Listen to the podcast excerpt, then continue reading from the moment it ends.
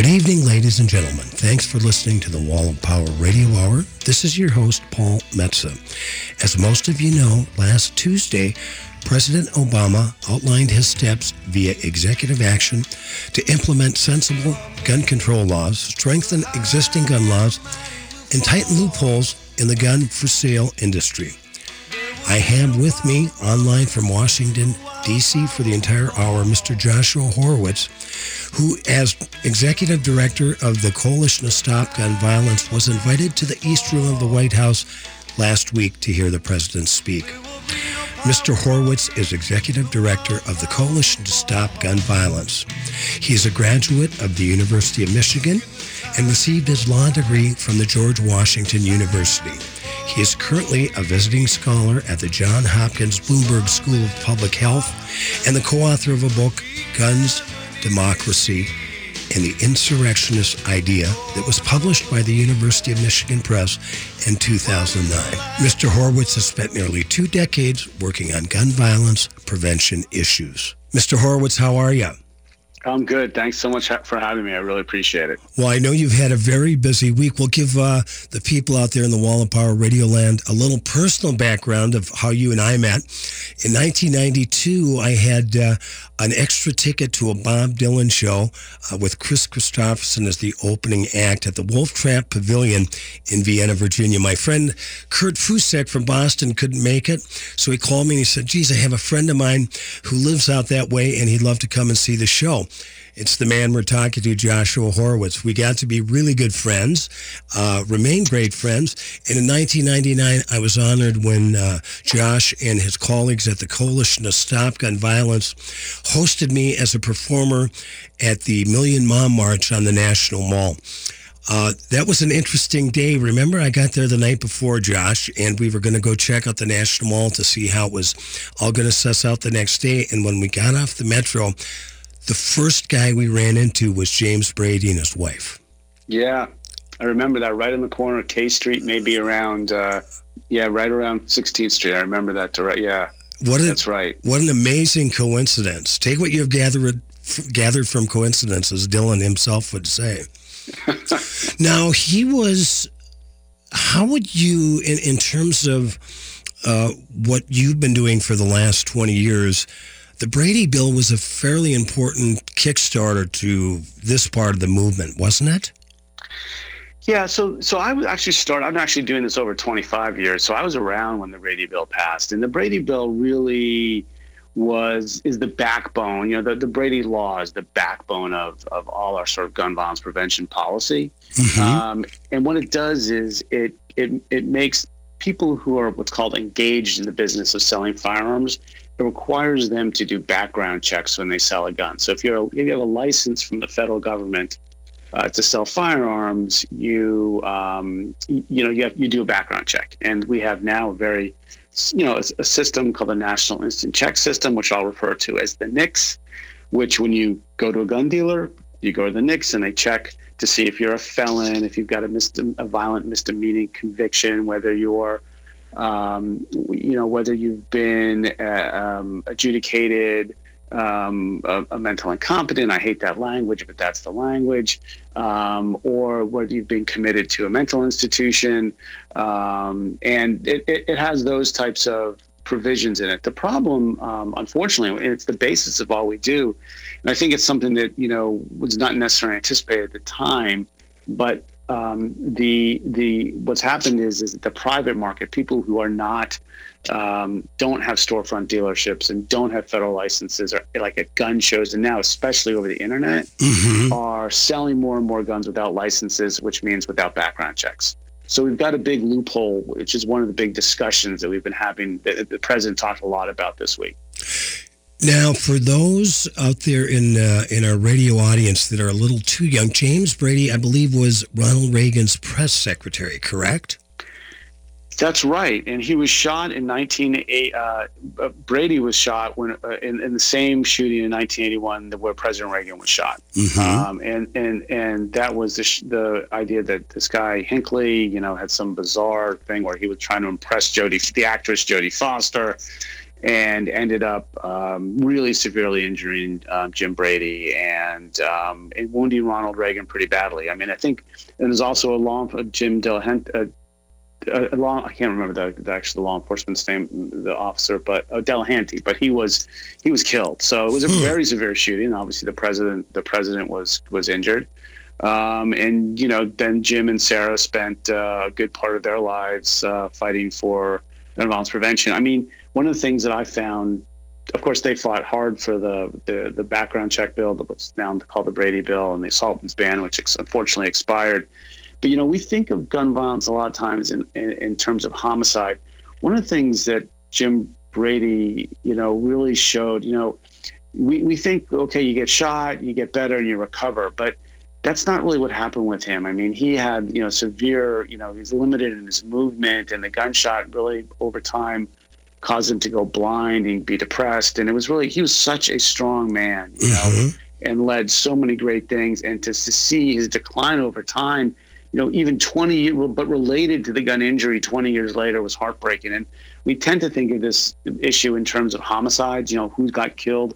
But I think it's also really important to think who gets injured and what that means for a lifelong disability. And it's really, you know, one of the reasons that I stay involved is because just, you know, we talk about over 33,000 people get, get killed every year or die every year, but there's, you know, triple that amount who live with grievous injury, and, and it's, it's a obviously it's a huge problem.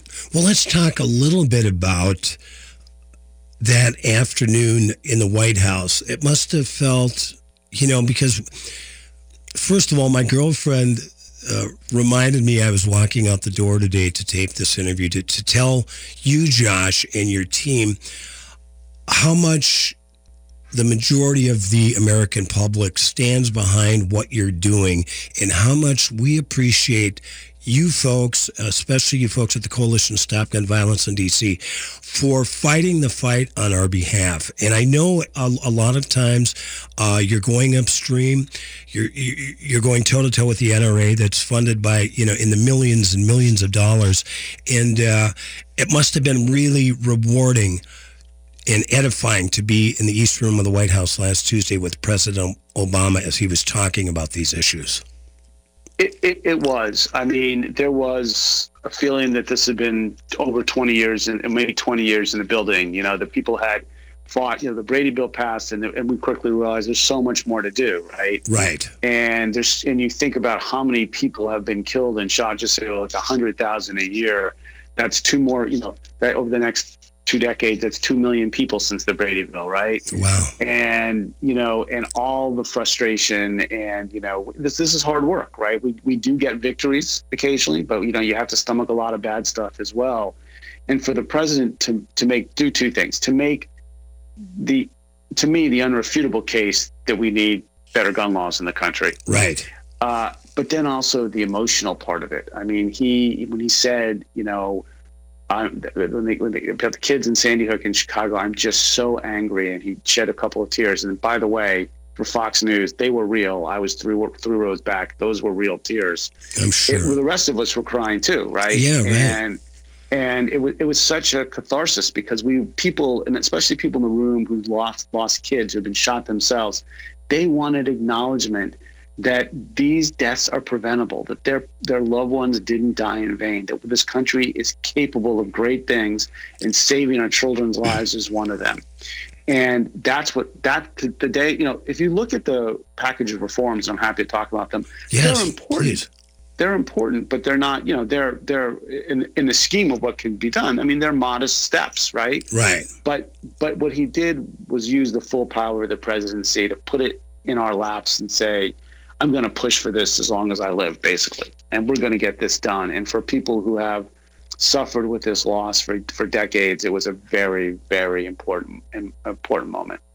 Uh, our guest is Joshua Horwitz, Executive Director of the Coalition to Stop Gun Violence. In a, in a minute or so, Josh, what was new uh, that President Obama talked about that uh, that you think is doable and uh, uh, reachable and can be done?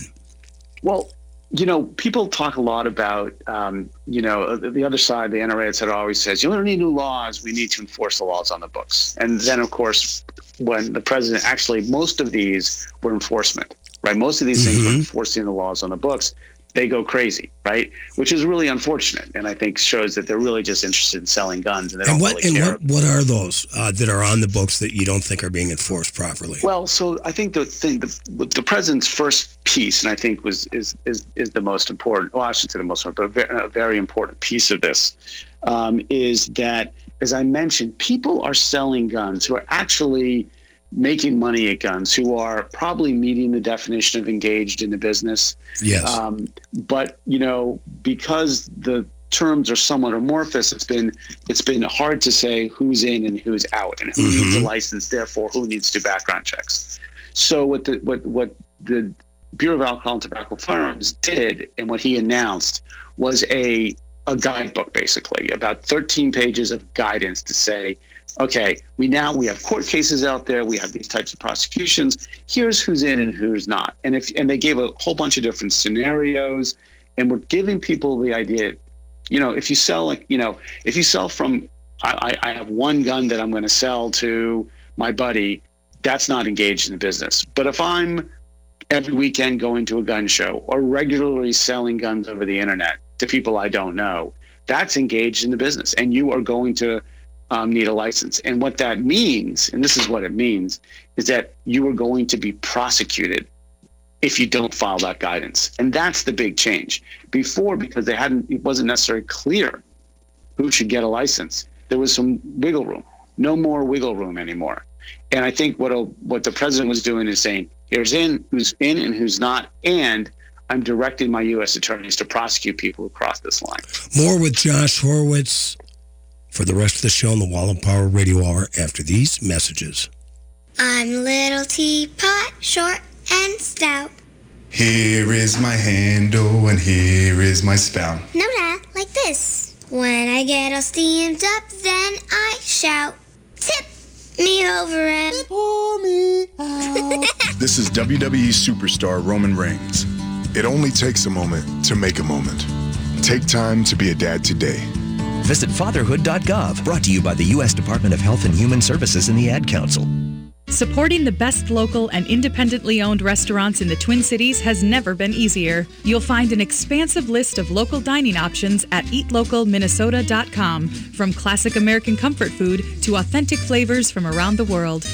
Enjoy all the flavors of Milton's, where they specialize in dishes like grilled jerk chicken, shrimp and grits, and much more, all made from scratch. Pick from Milton's large selection of beer and wine and finish it off with desserts like Bananas Foster. Milton's also serves breakfast every day starting at 7:30 a.m. The Seward Co-op Creamery Cafe is ready for the cold, serving seasonal dishes using locally sourced ingredients, Minnesota craft beers, and organic wines. New items include the cauliflower po' boy, harvest chili, braised beef tostada, and the pork banh mi.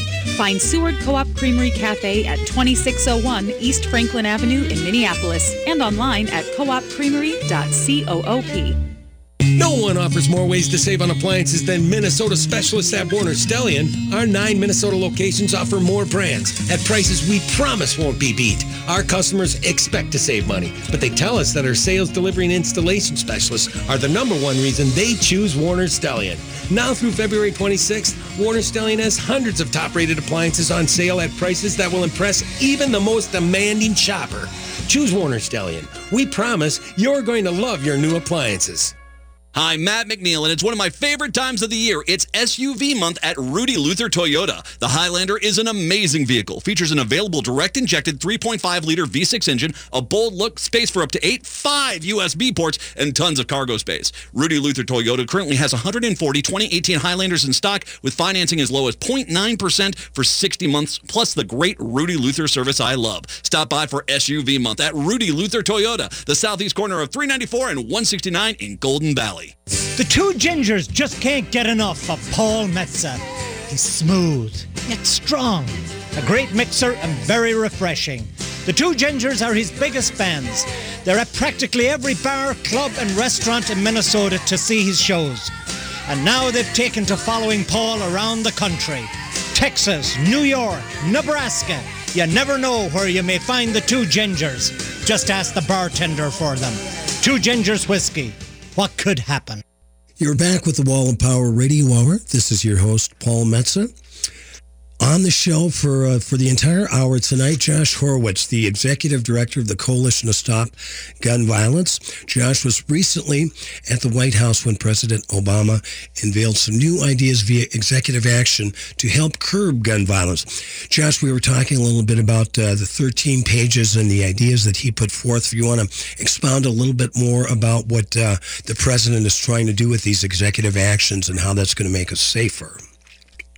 Right. Well, so we, we talked about trying to make it clear who should who should get a federal firearms license and therefore have to do background checks. And I think there's going to be th- these actions will make people who are who are selling guns for profit on a regular basis will have to get a license, and that I think is a, a, a quite an, an, important step. I mean, just to, to give you an example, you, you may recall that um, last year, two years ago, there's a shooting in a at a, a, day spa outside of Milwaukee, Wisconsin, the Azana Spa. Right. Um, the shooter in that case had a protective order um, issued. His his girlfriend got a protective order against him.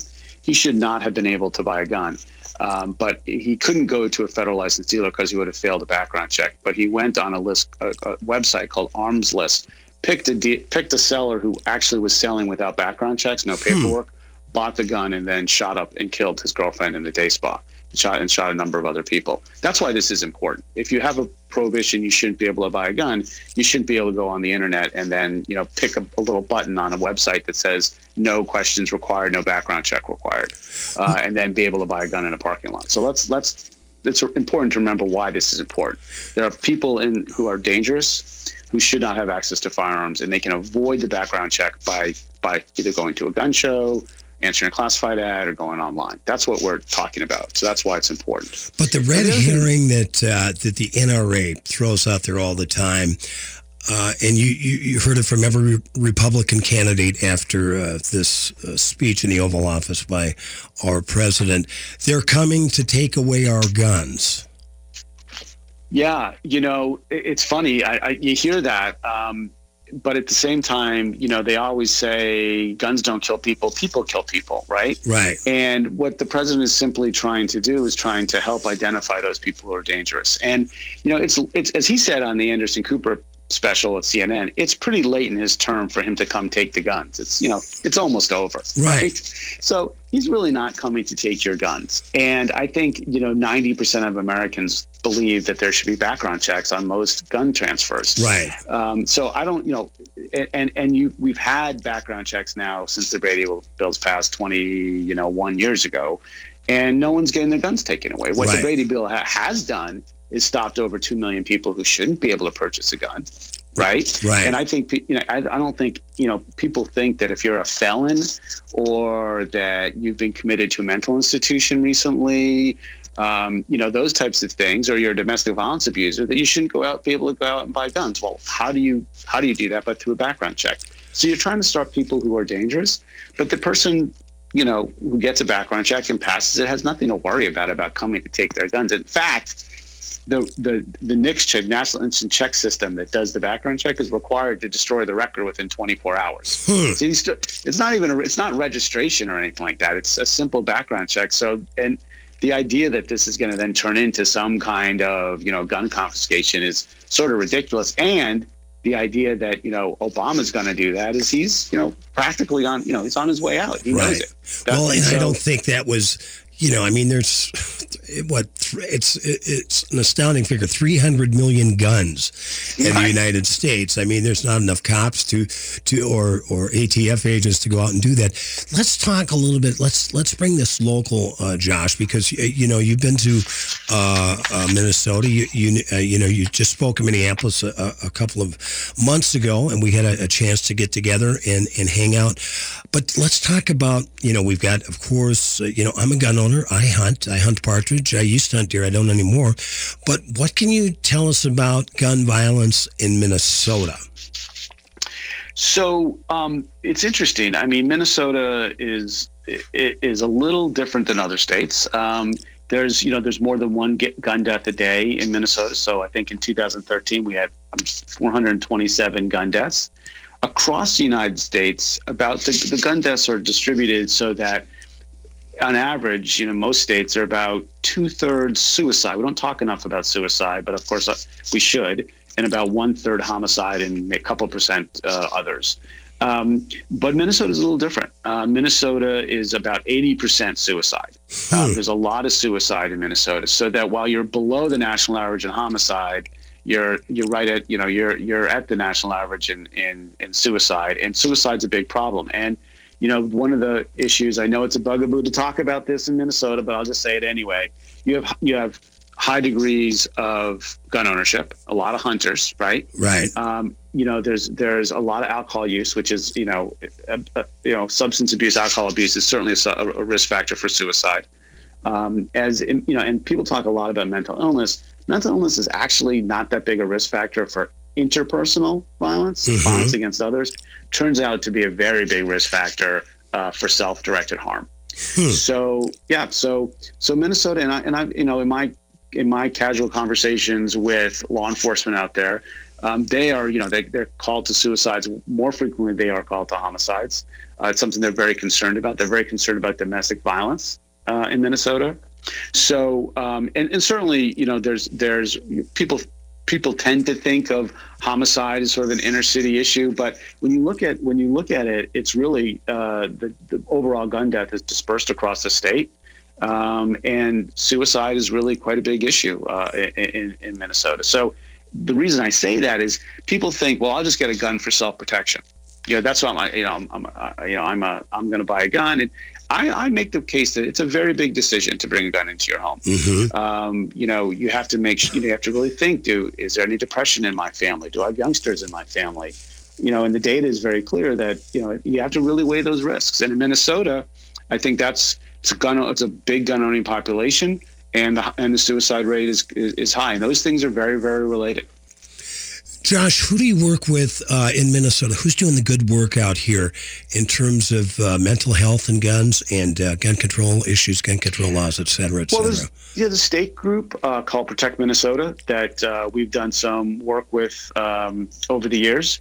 Uh, there's also, you know, there's we were out there, uh, we were out in um, in uh, Minneapolis, as you said a couple of months ago, to do a, a, a a meeting on what we call I'm part of the consortium for risk-based firearm policy, a group of academics, and we talked about what the risk factors are. We did a little report which you can find on our website about Minnesota. Um, and there's a you know a lot of great people come out there. There's some strong uh, partners in law enforcement, uh, groups in the mental health community, and of course in the public health community. So Minnesota has a lot of good um, good uh, pe- people who are concerned about this issue. Um, and we also uh, partner. Sometimes, you know, are some of our national partners um, are also involved in the state. So, you know, there's there's a lot going on in Minnesota, and I, I expect that over the next couple of years, you'll see a fair amount of action at the state house uh, on issues like background checks, and also we haven't talked about this, but a policy called the Gun Violence Restraining Order, um, which allows family members uh, and law enforcement to sort of call a timeout and to get an order that says, you know, my family my family member's too distraught. I need to temporarily remove a firearm while they get help uh, for their underlying, whether it's mental illness or substance abuse or whatever. Well, let's There's a law pick that just- up, Josh. Let's pick Oh, that up in the next segment of the Wall of Power Radio Hour with my guest, uh, Josh Horwitz, Executive Director of the Coalition to Stop Gun Violence. We'll be back after these messages.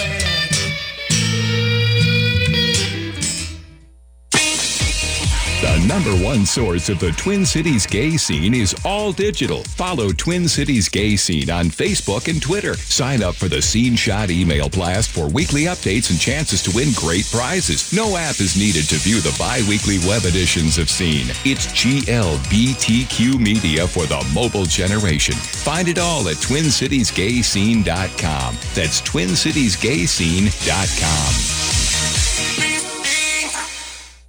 The two gingers just can't get enough of Paul Metsa. He's smooth, yet strong, a great mixer and very refreshing. The two gingers are his biggest fans. They're at practically every bar, club, and restaurant in Minnesota to see his shows.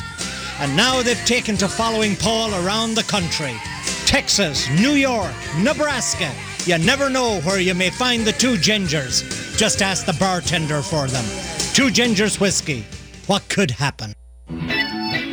Anytime is the right time to update your music collection, so stop in at the Electric Fetus and browse their massive selection. You'll find everything from rock and pop to international and roots, and so much more on CD and vinyl.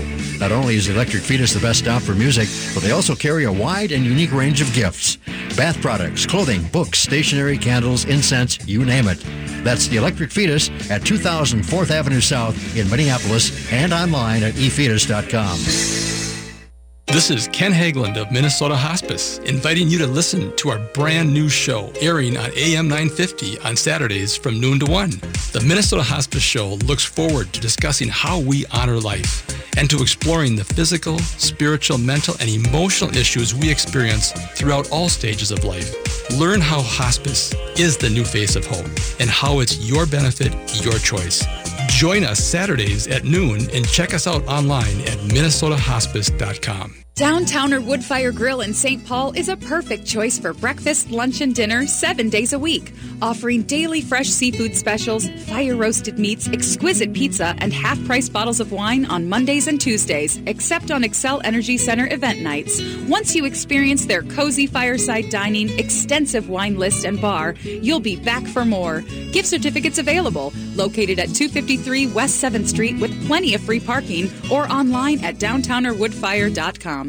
Hi, it's Tom inviting you to the Blue State Ball VIP reception on Saturday, March 10th at the Blaisdell. VIP starts at 5:30, where you can meet and take selfies with me, Norman Goldman, and other AM 950 hosts. The reception is a hosted bar with butler passed hors d'oeuvres, great music from Paul Metsa, and signed book giveaways. Then stick around for general admission at 7.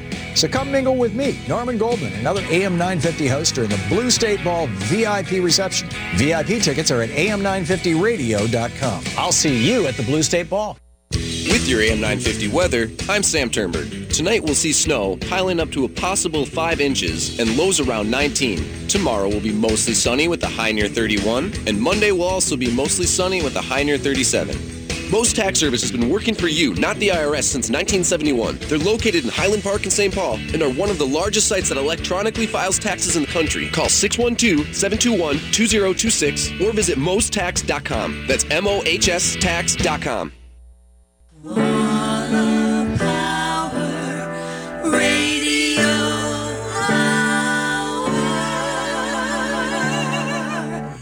Welcome back to the Wall of Power Radio Hour. This is your host, Paul Metsa.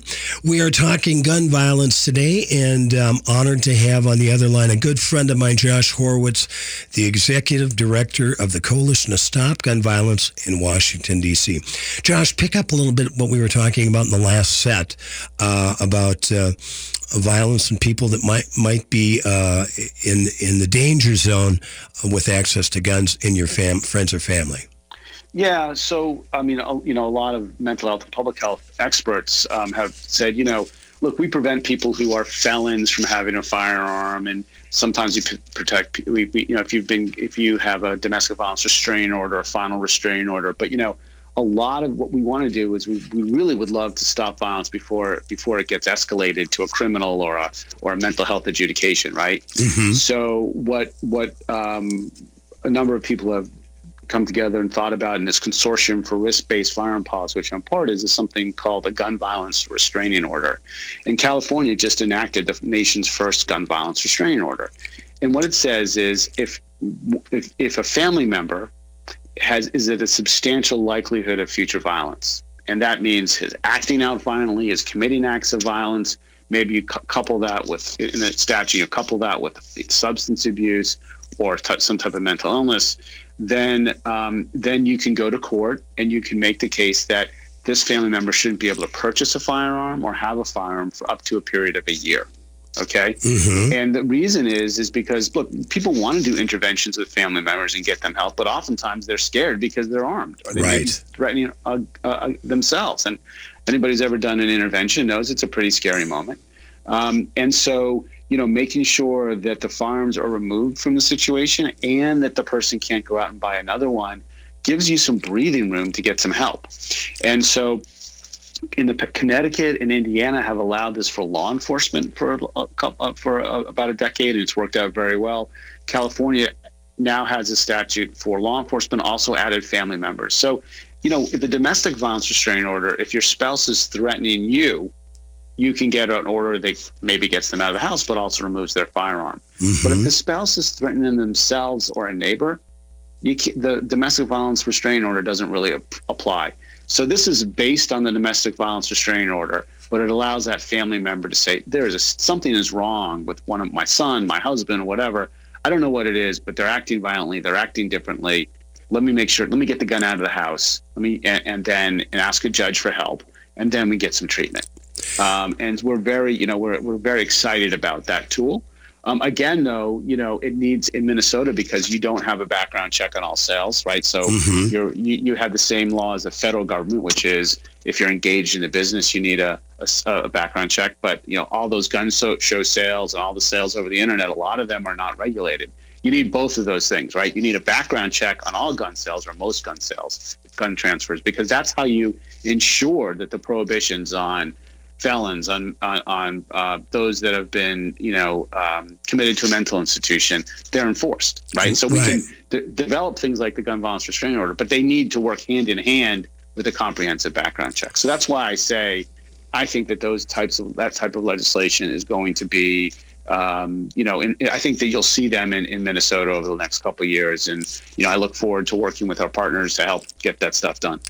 Josh, what do you, you know, all this stuff seems so sensible to me, you know, especially when you're, when you're talking about, uh, how dangerous guns, especially you know semi-automatic weapons, can be. What do you? What is that? You know, the NRA and and, and people like that. What I mean, why are they against these? What would seem like just common sense to the rest of uh, us Americans? Why are they against these things?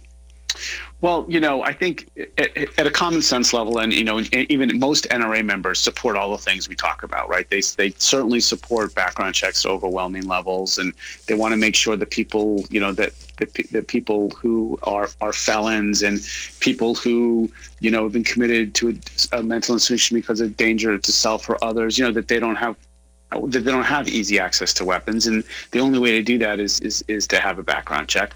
But I think there's two things going on. For one, the people who really who really don't want any regulation. It's because you know for for a group out there, it's really not about gun regulation per se. It's about the idea that they need their gun unfettered from any government control because their goal is that they want to be ready. Individual, they think there's an individual right to fight government tyranny. Mm-hmm. Um, and let's and we can talk about the Second Amendment, but that's not part of the Second Amendment. There's no individual right to to fight tyranny. Because think about it, you know, one man's tyranny might be another man's universal health care. That's the way right. our, our, our democratic process works. You don't get to disobey the law violently when you disagree with it. Um, but that's to some people, you know, and and it's you know I've, I've, I've talked about this in my book Guns, Democracy, and the Insurrectionist Idea about how there's a fund, you know, that there's a section, not all of it, not all of it, but a section of part of the gun world, should we say, the gun fundamentalists or whatever you want to say, right? I love that. yeah, who who basically say, look, we don't want any. It's not about it's not about safety. You know, we don't. Right. That's, that's quote unquote collateral damage. What it is for us is to have a gun, uh, have a firearm to take on the tyranny of the government should we need it. Okay. There's also so that's one piece. And let's go revisit that in a minute. But let's also make sure that's very clear here that it's about gun sales. Right. And there's a. It used to be that the industry and the NRA were separate. They were separate entities with separate goals, and the industry was much more amenable to regulation. They didn't mm-hmm. care, right? But now they're the same. And and and and and what's interesting is that the the board of directors, you know, there there are gun company executives and the board of directors of the NRA, and they're very intertwined. And so it's about selling weapons now. So right. you know, anything that might decrease sales in any in any manner um, would, is is frowned upon. And the so almighty those, the almighty Yankee dollar. Right, and and, and and that's part of this. And I think you know bragging about, you know, the industry brags about it whenever Obama talks about um, gun violence, more sales go, you know, the sales go up, and that's true. And that's, but but what's sad about this is that a portion of those sales, right, um, are going to be used for guns that will eventually be used to shoot each other, and and even more typically to shoot themselves. People shoot themselves. Right. So you know, the idea that, that companies, that's we're people, you know, I understand gun manufacturers want to make profits, but you know, the idea that they're willing to, you know, they're they're, they're willing to say, well, we'll make those profits, and you know, this collateral damage is just part of our profit making. That's wrong, uh, and that has you know been rejected by America and, so many other products but somehow we can't get a, get around it uh, for the firearm. What is uh, so? Give me your take on the Second Amendment because I mean that's the amendment that um, every everybody's got a different view of the fundamentalists and yourself. So give us uh, Josh Horwitz's read on the Second Amendment.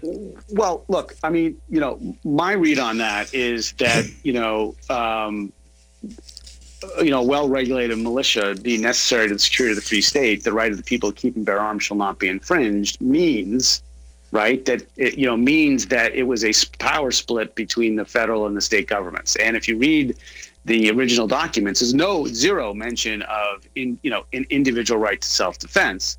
It's all about, you know, how do you protect the power of the providence of the state militias and that was super important, uh, especially in the southern states, because they needed their militias to put down slave insurrections. Remember, most of these people lived in minority white states at the time, right? Mm-hmm.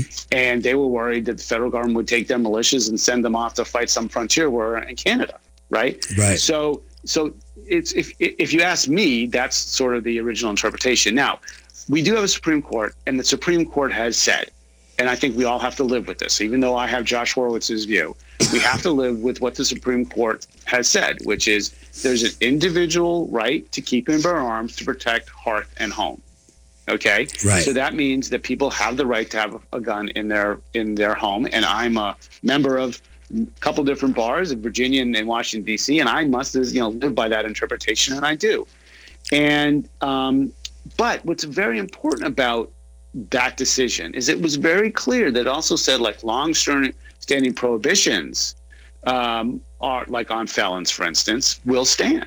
Mm-hmm. And in order for that to stand, that means you have to have a background check. How can you tell if someone's prohibited if you don't do things like background checks? And the court since then has been very, very reluctant to get involved in cases. So they just rejected a challenge to um, an assault weapons ban in um, uh, in what was it, Illinois? Yeah, in a small town in Illinois, they said we're not going to. If that ban stands because the Supreme Court wouldn't get involved. They have not got involved in the concealed carry debate. Some people say there's a right to carry a gun in public. The Supreme Court has has not weighed into the issues and where has not overturned bans uh, or prohibitions on states limiting uh, concealed carry.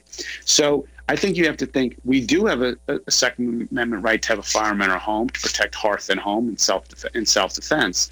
But that right, I think, like all other rights, is is has to be balanced against other rights, as well as to understand that it is a limited right. Right. It's not a right to have any type of gun you want at any time. Now, I think if you see what's going on in Oregon now with the National Wildlife Refuge, that's where you see the these individuals saying, "We're gonna, we want to change the law through force of arms, and we're going to protest with our guns to say, you know, this grazing, the way we've done these grazing fees and lands and prohibited ranchers at some time, we want to change that." And that's when I talk about that is what their view is that they have uh, individual right to take on, you know, to have arms to take on tyranny, and I would say that's one of the most anti-democratic notions I've heard. Mm-hmm. Um, I've you know, and that's why I wrote about it in a book. I mean, the idea that look, we go to court, we vote, we decide things. Sometimes you don't like them, um, but you live with them because that's what we live in a democracy. Right. Um, but we have, and if you look at the the Bundy Ranch and now the National Wildlife Refuge here in,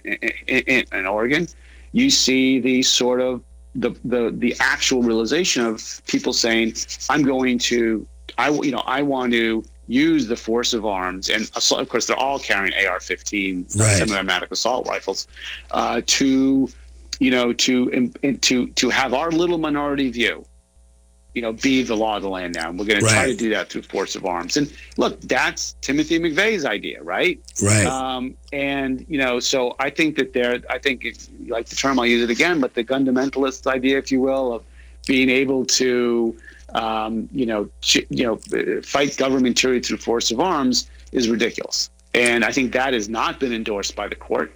Um, that is not something I think most Americans believe in, but it is something that we sometimes we hear. You know, I've seen Mike Huckabee and when he was, running for president say this isn't about you know, this isn't about duck hunting. This gives us the fundamental right to confront our government. People just sort of slough that off as yeah, yeah, but you know what? We're now seeing that play out in real time, right? Uh, and we should, we need to be really careful about that and realize that the Second Amendment um, has to be balanced against other rights and is limited in its scope. Well, and you know, ironically, they're talking about the uh, whole federal land grab when they, when this group went from Iowa to Oregon, and is now uh, occupying almost two hundred thousand acres of land that belongs to the rest of us. We've got uh, Josh Horwitz, the executive director of the Coalition to Stop Gun Violence. We're going to bring him on for one more set. Uh, Josh, we really appreciate your time, and uh, we're going to talk to you a little bit after these messages. Jack Ruby, Jack Ruby in a Kavanaugh hat. Whoever taught you to shoot a pistol like that? Oh, you snuck in the. Life after military service is different. Many veterans find transitioning difficult, feeling lost and uncertain about the future. These feelings don't take away from a veteran's strength, courage, or sense of duty. If you're a veteran in crisis or know one who is, the power of one person, one connection, one act of compassion can make a difference. For free 24-7 confidential support, call the Veterans Crisis Line at 1-800-273-8255 and press 1 or visit veteranscrisisline.net. Downtowner Woodfire Grill in St. Paul is a perfect choice for breakfast, lunch, and dinner seven days a week, offering daily fresh seafood specials, fire roasted meats, exquisite pizza, and half price bottles of wine on Mondays and Tuesdays, except on Xcel Energy Center event nights. Once you experience their cozy fireside dining, extensive wine list, and bar, you'll be back for more. Gift certificates available, located at 253 West 7th Street with plenty of free parking, or online at downtownerwoodfire.com. Saturdays at 1 p.m., you have a chance at a fresh start, a new beginning. Hi, everybody. This is Freddie Bell, host of New Beginnings. Our show features the concerns of America's 78 million baby boomers in employment, finance, health and nutrition, spirituality, and even entertainment. Every day is a chance for a fresh start. Join us Saturdays at 1 p.m. for New Beginnings with Freddie Bell on AM 950, the progressive voice of Minnesota. Number one source of the Twin Cities gay scene is all digital. Follow Twin Cities Gay Scene on Facebook and Twitter. Sign up for the Scene Shot email blast for weekly updates and chances to win great prizes. No app is needed to view the bi weekly web editions of Scene. It's GLBTQ media for the mobile generation. Find it all at TwinCitiesGayScene.com. That's TwinCitiesGayScene.com. The local advertisers you hear on AM 950 are the lifeblood of the station. If you find yourself regularly tuning in, or if you appreciate the diversity of content we deliver, please take the time to support our advertisers. Even if it's just to thank them for backing AM 950, your voice and support can go a long way. Help keep the station going strong while investing in our local community. Find the complete list of on-air supporters by visiting the advertisers page at am950radio.com. That's am950radio.com. This is Pat with PJW Automotive in New Brighton. I've been in business long enough to know that if you want to stand out, you better be the best. That's why I've assembled a top-notch team of automotive specialists who do the job right the first time. Bringing your car or truck to PJW Automotive is an investment in the future of your vehicle. Try us once and you'll see it's worth the drive to PJW Automotive. One exit north of 694 on 35W and online at pjwauto.com. You're back with the Wall and Power Radio Hour. This is your host, Paul Metsa. My guest for the entire show, calling from Washington, D.C., my friend Josh Horwitz, Executive Director of the Coalition to Stop Gun Violence. At the end of the third set, we were talking about uh, the militia takeover the National Wildlife Ref- Refuge in Burns, Oregon. Josh, talk a little bit more about that. Well, you know, it's an ongoing situation. I think there's a, a really great op-ed in the Washington Post uh, this weekend about how this really was sort of allowed by the fact that the the original standoff at the Bundy Ranch shot and nobody got arrested. So you have militiamen you know, uh, aiming at federal law enforcement officers, preventing them from doing their job, and there were no consequences. I think there has to be consequences. I'm not, you know, advocating a Waco style situation or anything like that, but I think when this siege, the second siege in Oregon gets over, and it will get over, that these people will be prosecuted. Um, they've they've trespassed, they've threatened federal agents, um, and there needs to be consequences, or otherwise that we will we will continue to do that continue this, this happen. And I think what irritates me, I mean, you have the whole gun issue about this, but the idea that this small group of people is taking land, which is really for all the people, everybody has access to that land right, Right. now, including birders and others. That's a very important piece of land there uh, in Eastern Oregon. It was, you know, it was really it was really designated by Teddy Roosevelt. It's a it's a part of the Pacific Flyway. There's over 300 species of migratory birds that go through there, uh, and you can tell if, if you go online and look. You know, the birding community, which is is strong, um, is you know really upset about that because they don't have access, and that's what I'm talking about. You have to balance things, right? Right. So that to them this looks like federal tyranny, but to somebody else. These, the action of these militiamen have now cut off something to, to many people is sacred ground for many reasons, and that's that's where the gun lobby sees their rights as more important than others. And that's just a, a- an easy example to show that, and I think something that we need to be much more cognizant. We have rights not only to use federal lands, but of course also to, to security and safety and to live our lives free from gun violence. and the pursuit of happiness, which which kind of Absolutely. includes a, a safe, you know, a safe a safe lifestyle. Absolutely. Now, one thing I wanted to talk to you about, and I and I know it's very personal for you because you you know you were very close to the Virginia Tech massacre. You live right out there. You work out there. Uh, you were very involved with uh, the families uh, that had young children uh, killed violently at Sandy Hook and and other tragedies around the country. How do you how do you feel as, as a father and, and as a, a citizen seeing this type of carnage up close, especially with young kids? I mean, it's got to be just horrific. You know, um, yeah, I, I, I, I spend a lot of time with, with people who have lost children, uh, people who have been shot themselves. One of my one of the folks who works for me, his mother and his father were shot. His mother died. Uh, one of the women I work with, her, her daughter was shot in the head at, at Virginia Tech and miraculously survived. Wow. But when you talk to a family member who's lost a child, and it can be years ago, uh, and it also can I've done it, you know, within a couple of days of this. The the the pain is physically palpable, right? It emanates from them and affects you, in you know, in a way, and you can you can't you can't imagine because just talking to them, the pain is overwhelming. Living that every day, I mean, people have to understand the unbelievable loss of losing a six or a seven year old or a college student who went to Virginia Tech. These are losses that never go away. They're irreparable. There's no way to make them better. Right. And so people, some people just lose it and, and hide forever. Some people get out and do things. But when people say to me, God, you know, the NRA beats you up a lot, you lose a lot, it's hard out there. What I do is not hard. Try living without your child. That's hard.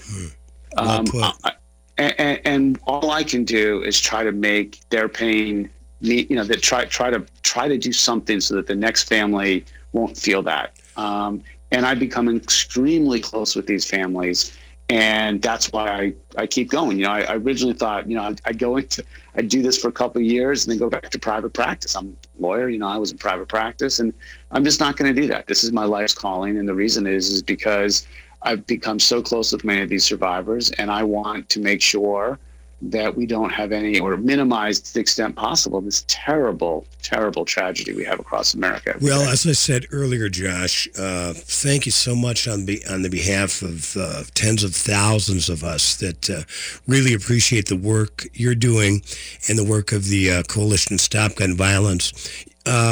You can make donations. Uh, check out what they're doing at csgv.org. Josh, we just have a couple of minutes left. How do you answer the people said if somebody else had a gun during any of these instances, they could have got the drop on the shooter? Yeah, it's so it turns out it's pretty hard to do that, especially in a in a crowded scene, right? And so when people get the drop on you with an AR-15 or a Glock, you know, 40 caliber, it's really hard to be effective uh, in fighting back. Um, I was recently, I, I, had the privilege of being invited to do a simulation. I spent a fair amount of time at the range working on, on skills in the simulator. Mm-hmm. It is really hard. And if you don't practice, you know, on a regular basis, it's almost impossible. I will, I will tell you this quick anecdote.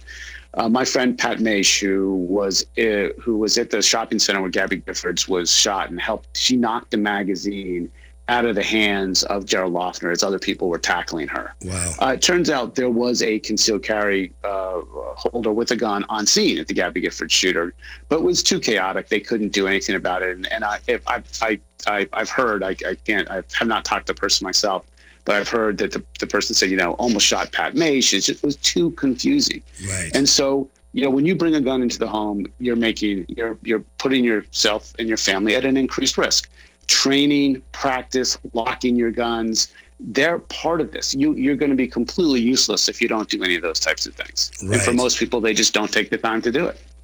So, how can we out here in Minnesota, who can we talk to? How can we lend our support financially or spiritually to what cause, what group? Uh, who would you suggest? Well, like I said, I would talk to Protect Minnesota. Okay. Um, the other thing I would say is talk to your law enforcement. Okay. Um, we, you know, there's there's a lot of law enforcement uh, uh, across the state. I know Chief Harteau in, in uh, Minneapolis is very involved in gun violence prevention efforts. Um, and I mean, I think local law enforcement um, is a great resource. They want to hear from people. They want people to be involved. Um, and I mean, I think you know uh, the League of Women Voters, for instance, is very involved in this in Minnesota. Great. Um, so I would I would talk to the league. I would talk to local law enforcement. I talk to Protect Minnesota, and I'm I'm I'm, I'm apologizing because I'm sure I'm forget forgetting somebody out there. But Well, um, and you can good places to find a kind of a great overview of a lot of these efforts uh, at your website, Coalition to Stop Gun Violence, which is at csgv.org. Josh, I want to thank you for taking the time to explain uh, these issues to us, these very important issues of our time. I look forward to getting out to D.C. We got to go have a couple martinis at the Monocle, our favorite little bar there, by the uh, by the state uh, by the Capitol, and. Uh, keep up the great work, Josh. You've got a lot of supporters, and uh, keep on. As like my dad would tell me, keep on keeping on. I will, Paul. It's been great to be with you. Thank yeah, you. happy New Year, Josh, and I hope to see you soon.